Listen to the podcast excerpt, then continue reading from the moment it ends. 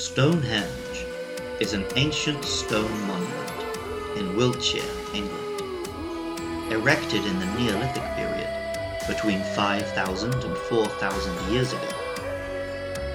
They were built by a culture which left no written record, but as the stones align with the sun during winter and summer solstice, and as multitudes of human remains are also evidenced in the area, scholars are confident in some of the religious and astronomical uses of the structure.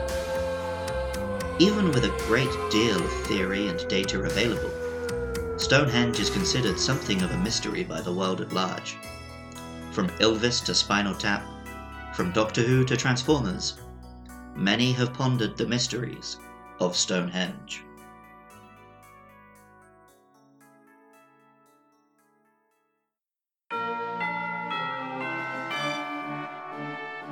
I'm Luke Summerhaze, and I love Stonjourner.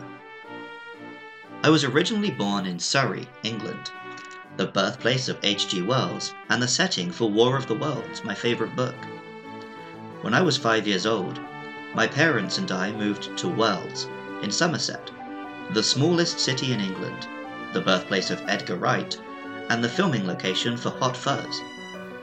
After this, we would still visit my grandparents and extended family in Surrey several times a year, and each time we would drive past Stonehenge. Whenever we drove past the mysterious, majestic monument, my grandfather had the same advice roll down the window, poke out my hand, and absorb as much as I could of the power. He never explained to me what the power was, because he didn't need to. Nobody needs to. Just to be in the presence of Stonehenge, one can feel it. There is power there. Is it magical? Alien? Or is it simply the power of standing where one's ancestors stood? Of looking back at the works of people thousands of years prior and feeling a kinship? I don't know. I just feel it.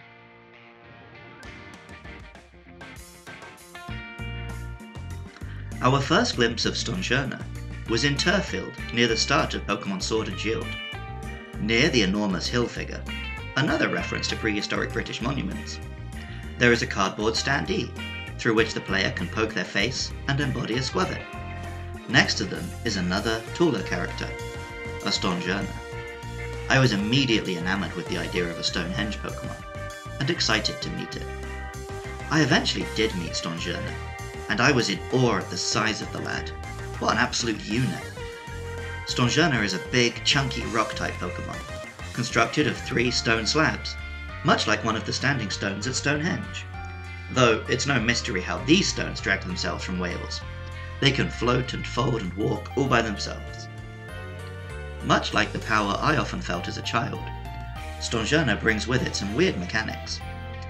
It has incredibly high physical defense, but comically low special defense, making it a risky Pokemon to play. At the same time, it has an ability which raises the power of its teammates in battle, making it a very useful monster in the right trainer's hands. Stonjourner's Pokedex entries continue to increase the strangeness. Pokemon Sword tells us It stands in grasslands, watching the sun's descent from zenith to horizon. This Pokemon has a talent for delivering dynamic kicks. And Pokemon Shield says, once a year, on a specific date and at a specific time, they gather out of nowhere and form up in a circle. This behavior is in keeping with modern thinking about Stonehenge, which suggests that its main purpose was astronomical. Stonjourner combines stone and sojourner or journey after all, these are stones which walk, and which journeyed a very long way to form Stonehenge. Ishihenjin combines Ishi, which is Japanese for stone, Stonehenge, and Henjin, which means weird or eccentric.